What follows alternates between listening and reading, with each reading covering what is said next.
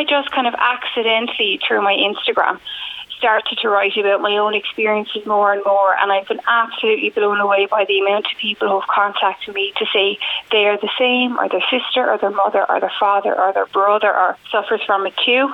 And it really just kind of spiraled from there, really, and I just write about it more and more. And the self care has really come in accidentally in the sense that self care is an absolute need, not a want.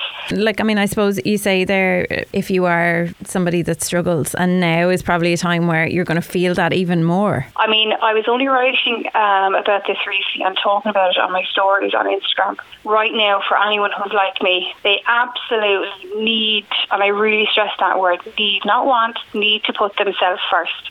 So whatever they need to be okay, whether it be half an hour every day of peace, like that's one of my needs, and I've got kids, I need that quiet time to recharge. The situation we're all in, I have found all the things that I need to be well have been taken from me, so I need to work extra hard to be well. You know that it is very, very important. So I think if if there's anyone out there who is struggling with their mental health or just struggling with the situation they're in, I would suggest sitting down, writing a list of things that you enjoy doing. Small little things. It could be coffee in bed in the morning, a hot shower, um, a little bit of exercise, one nice meal a day where you get to sit down and eat in peace. Whatever it is, everyone is different. Yeah.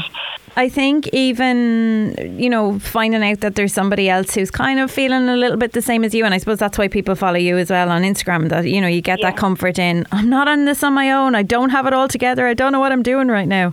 And some people find that they would say to me that you kind of articulated how I felt, and I couldn't put words to it, and you put words to it and I just don't feel as alone. For more info, you can check out Jennifer Davy on Instagram.